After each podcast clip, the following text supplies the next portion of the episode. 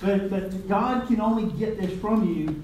And Jesus sums it up really simple. He said, What God wants from you, what only you can give Him is love God, love everybody who's not God. That's it. Love God, love every person you meet that's not God. And loving people is really difficult because we don't always like people. We don't always like what they do. We don't always like what they say.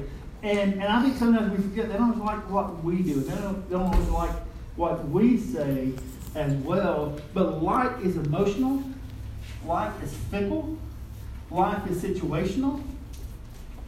But love is all about your response to who God is to you and what He's done for you. And so when people say, How can you love someone you don't like? I always want to say, Well, let me tell you about some people in my family. But the truth of the matter is, it's because Jesus loves me despite what I do. Despite my failures, despite my brokenness, despite my rebellion, Jesus loves me. Proof it. We'll just celebrate it by going to the cross on our behalf. And so, but then he doesn't say just to love people. We're supposed to love God. And we're not supposed to just love God. We love God with all our heart. And we talked about that last week. Loving God with all your heart is, is this idea that, you know, I'm just going to love you so much that if it's just me and you, and that's all I have left in the world, I'm good. If, if I lose everything and all I have is the Lord, I have everything I need. Now, this next thing that Jesus talks about is loving God with all your soul. Loving God with all your soul is maybe of all these things is the most difficult for us to grab a hold of. So this is going to be a little different today. Because we live in a culture where you like to quantify and qualify things. We like to know what something is, right? I mean, we want to know, we want to be able to put our hands on them and to tell someone this is what it is. And so we talk about our heart, man, we can all relate to our heart. And we all understand how important our heart is to us. Just when you know, when your heart messes up, it, it sends a sense of. And so we can kind of get, okay, so that's kind of how I'm supposed to love God in, in, in such a way that when it's not off kilter, it causes panic in my life.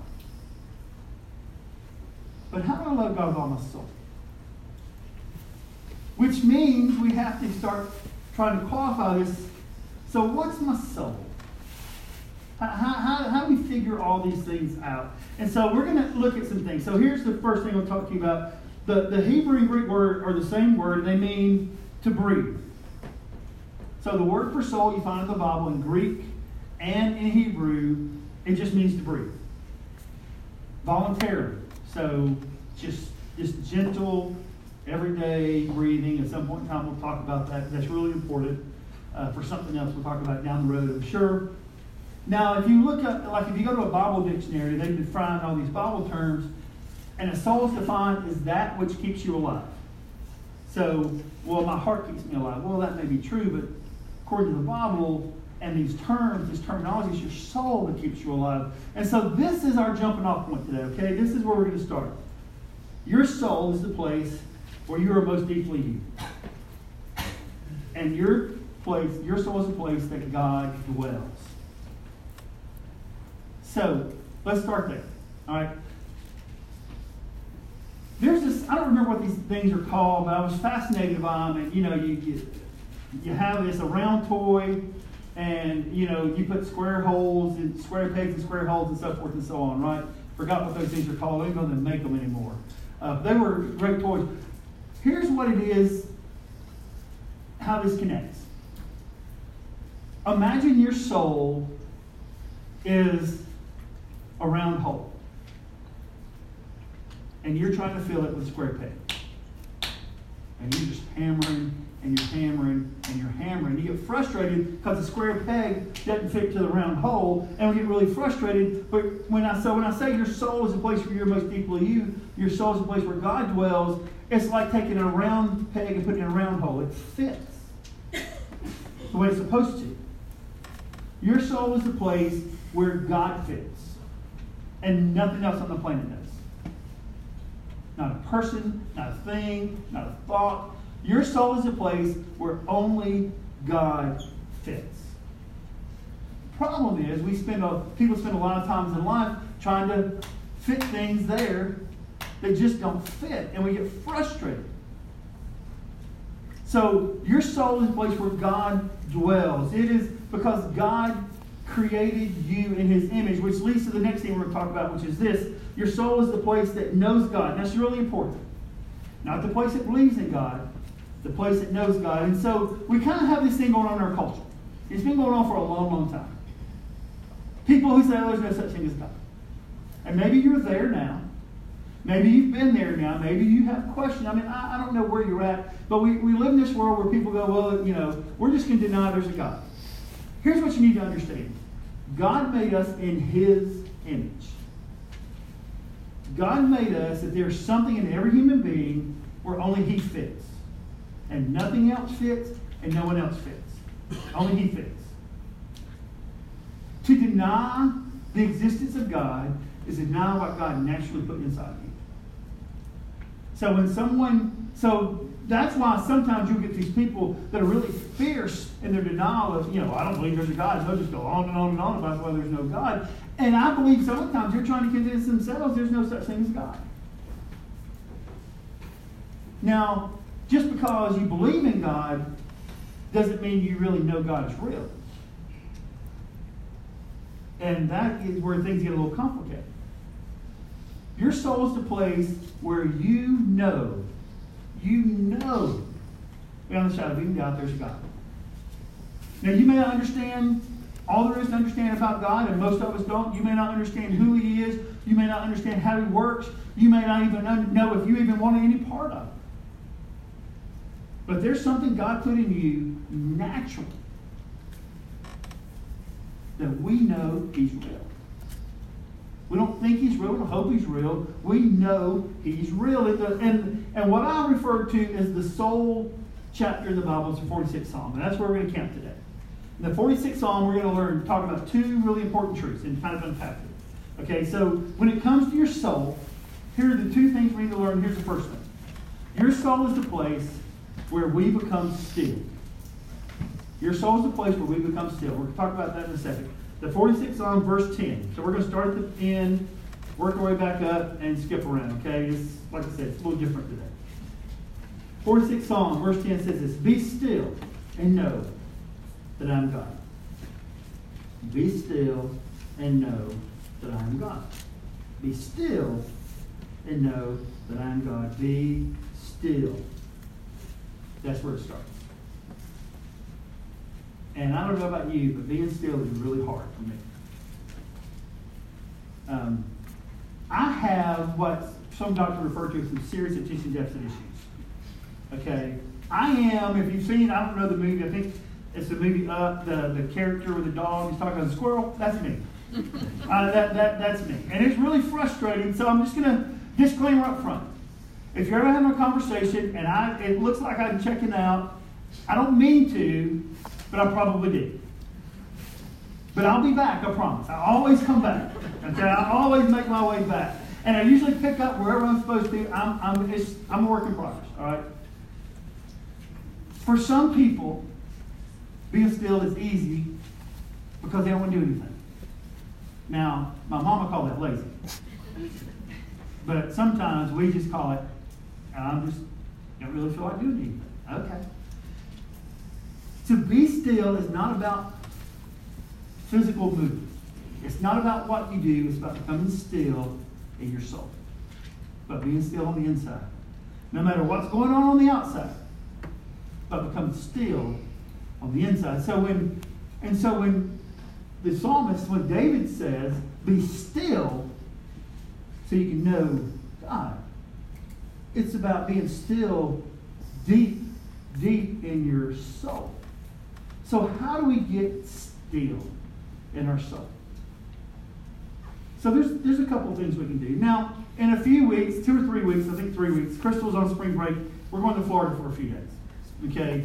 All I need is an excuse to go to a beach, and I'm there. All right? And she gave me a perfect excuse. We're going, and there's going to be a beach. It's going to be cool. It's going to be great. Now, when I travel, I am all about getting there. I rode a couple weeks ago with Howard Pope to uh, Swainsboro to deliver cows. And for the record, I did not sell cows. Howard did, despite what somebody in the family was saying. But anyway, so, and we talked about traveling. We ended up talking about a lot of stuff. And one thing I learned about Howard is he likes the back roads. He likes seeing things. He likes going the road less traveled. I don't think he likes going the same way twice because I, my head was spinning. I only knew we were in Screven County because I recognized a few things. I'm not like that way. I like interstate. I like five over. And I said five over. And uh, I, wasn't always that way. It is that way now. I like getting there. I like going to lunch at Cracker Barrel. I'm going to do it today. I hate stopping at Cracker Barrel when I travel because I cannot get Crystal out of Cracker Barrel. and all I want to do is get where I am going. That's it. I just want to get where I'm going, right? You know what I'm talking about? As I get older, and I'm not really good at it yet, but I'm learning to appreciate there's some value in stopping. My kids would like to travel with this guy. The guy they traveled with was a maniac on the road. Let's go, let's go, let's go, let's go, let's go. Gotta hurry, gotta hurry, gotta go. Here's the deal.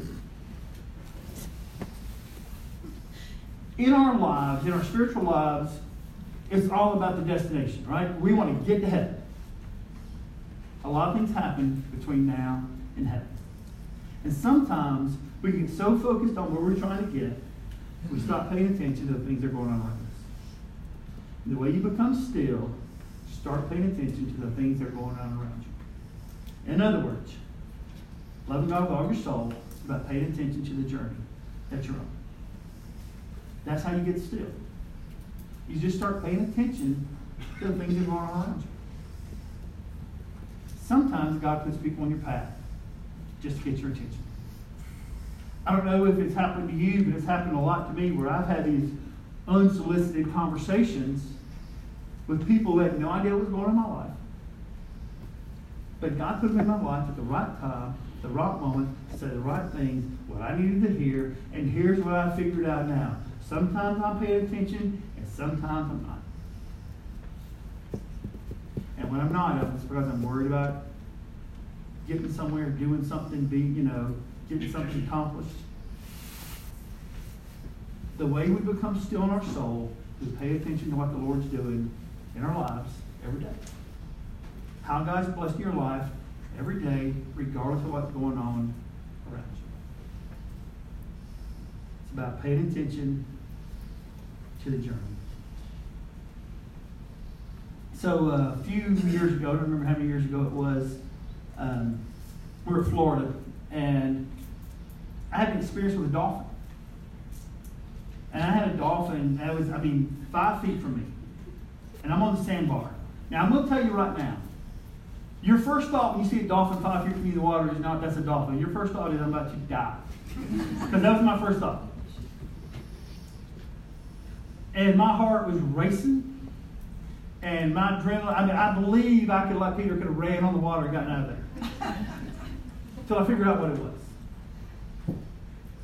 It was really cool. And then I started having this thought. I wonder how many times that's happened to me.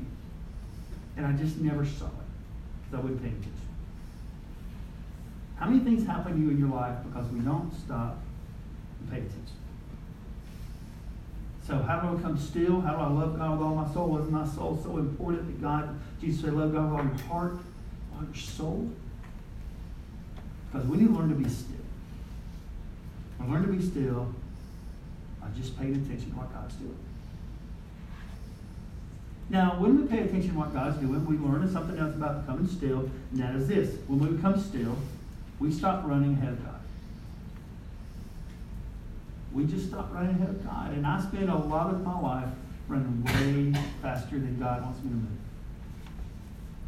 As a child of the King of Kings, here's the simple truth. We should live life at the pace He sets for us, not the pace we set for Him. Life should happen on His terms, not our terms. And when we become still, when we pay attention to things going on around us, sometimes we realize, man, I'm way out front of God. Sometimes we realize God's way out in front, and I need to catch up.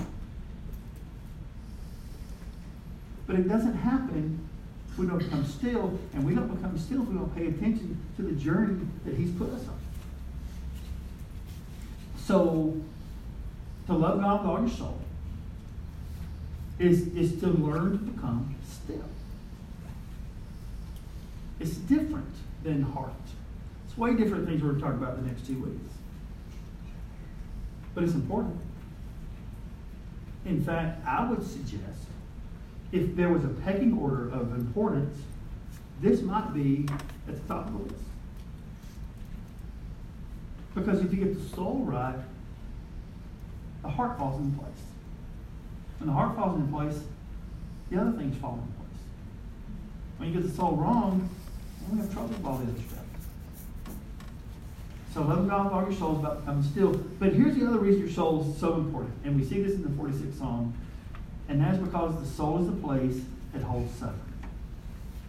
Why is it so important to love God with all your soul? Because that place where only He fits is the place where we hold suffering.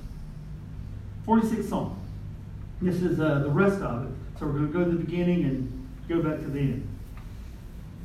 Verse 1 God is our refuge and strength, always ready to help in times of trouble. So we will not fear when earthquakes come and the mountains crumble into the sea. Let the oceans roar and foam. Let the mountains tremble as the waters surge. A river brings joy to the city of our, of our God, the sacred home of the Most High. God dwells in that city. It cannot be destroyed. From the very break of day, God will protect it. The nations are in chaos. Their kingdoms crumble. God's voice thunders. The earth melts. And verse 11 says, It's the Lord of heaven's armies. It's here among us. The God of Israel is our fortress. The 46th Psalm paints a picture of a world in chaos, of trouble and difficulty. So this week was, uh, I always think about this, anniversary of the 9 11 attacks. And everybody in every generation has some rallying point. And for some of you, it might have been Pearl Harbor. I don't know. It might have been some other things. For me, it was 9 11. I can tell you to this day everything I was doing. I can tell you where I was. I can tell you what I was doing. I can tell you how I felt. I can tell you everything about that day. I can tell you two days after that when there was no planes in the sky and I was with a friend of mine in a golf course and we were sitting there and we looked up in the sky and we said, that's weird. Because there was, it just, there was no planes in the sky. I can tell you almost everything about that day. What I can tell, remember most, is how horrible I felt for people I didn't even know. People who went to work, people who got on planes to travel, whose lives, whose, whose lives changed. Husbands lost wives, lost, lost husbands. We, people lost kids, kids lost parents, lost grand. I mean, it was a devastating. And so, when I was thinking about it this week, and I was thinking about this sermon, and, and, and your soul, that's what happens in your soul. It's the place that suffering camps. And it's the place that it stays until it's time to go. So there's two things I want to talk about as far as this goes. Here's the first thing. When you mourn, you don't mourn from the shallow ends, you mourn from the deep end. There's a difference in mourning and being sad. Right? There's a difference in being a little upset and mourning. There's a difference in being a little uncomfortable and mourning. Mourning comes from the depths. Sadness is emotional. It's the difference in love and life. Sadness comes and sadness goes. Mourning hangs out for a long time. And when you mourn, you mourn from the deep end of who you are. You don't mourn from the shallow. You mourn from your soul. Because that's the place that holds suffering. For some people, mourning is difficult. It's difficult because we don't know how to do it. It's difficult because we don't know when it's supposed to end. We don't know how it's supposed to start. There are all these reminders of, of things in our lives. But I, so why should we love God with all of our soul? Because that's the place that mourning comes. Just, just this intense pain of the reality. This life is really hard and painful and brutal. Now, the second truth that kind of connects to that is this that when you weep, tears don't come from the shallow end, they come from the deep end. Folks, there's a difference in crying and weeping, right? If you've ever wept, you know there's a difference. There's a difference in crying, and there's a difference in weeping. And here's how I learned that. As a grown up, been in ministry for a long time. When my dad died, um, that was the hardest thing I've had to do in my life up to this point. And it was hard because he was my hero. And it was hard because he was the leader of our family. And it was hard because he was the only grandparent my kids had. Crystal's dad died years and years earlier. I'd never met Crystal's dad. And it was hard because Crystal had to bury her dad again. And, and honestly, my dad had been her dad almost as long as her dad was, and maybe longer. And it was hard because I was taking care of all these people, but I wasn't taking care of me. And my mom wanted my brother and I and a family friend of ours to do the funeral. And so we did my dad's funeral. I remember going to my office at CCF, that's where I was, and sitting in my office, laptops on, tablets over, uh, notepads over here, Bibles open, and I'm going, I had nothing. I sat there for an hour and stared at a computer screen. Read my Bible, I didn't feel like reading my Bible, put it down, I just, I had nothing. And somewhere along the way, I believe looking back now, the Lord said, it's time for you to deal. And I just didn't realize it was over. So I drove to the cemetery where my dad uh, was going to be buried and the hole had been dug, and I stood over a hole. And I'm going to tell you something. I cried so hard, so fierce, with such intensity that my body hurt. I mean, I was in pain. And when I was done, I was done. Not because I didn't love my dad. I was done. Here's what I learned. Weeping comes from deep, deep inside and you can't control it. And you can't stop it when it happens. And here's the deal you're not supposed to stop it when it happens because it's supposed to get out of you. It's not healthy to hang on to all that. And I bet everyone here has a story just like mine. Might be a little different, but it all ends in the same place. We can relate to mourning. We can relate to weeping. We can relate to loss. We can relate to standing in, in a cemetery Maybe you've never stood over an empty hole. I'm telling you, it's tough. We can all relate. And so when we understand that God wants us to love Him with all of our soul, why is that so important? Because this is the place where we hold suffering and mourning and weep. It all comes from this one place. So when Jesus said, Love God with all your heart, and all your soul,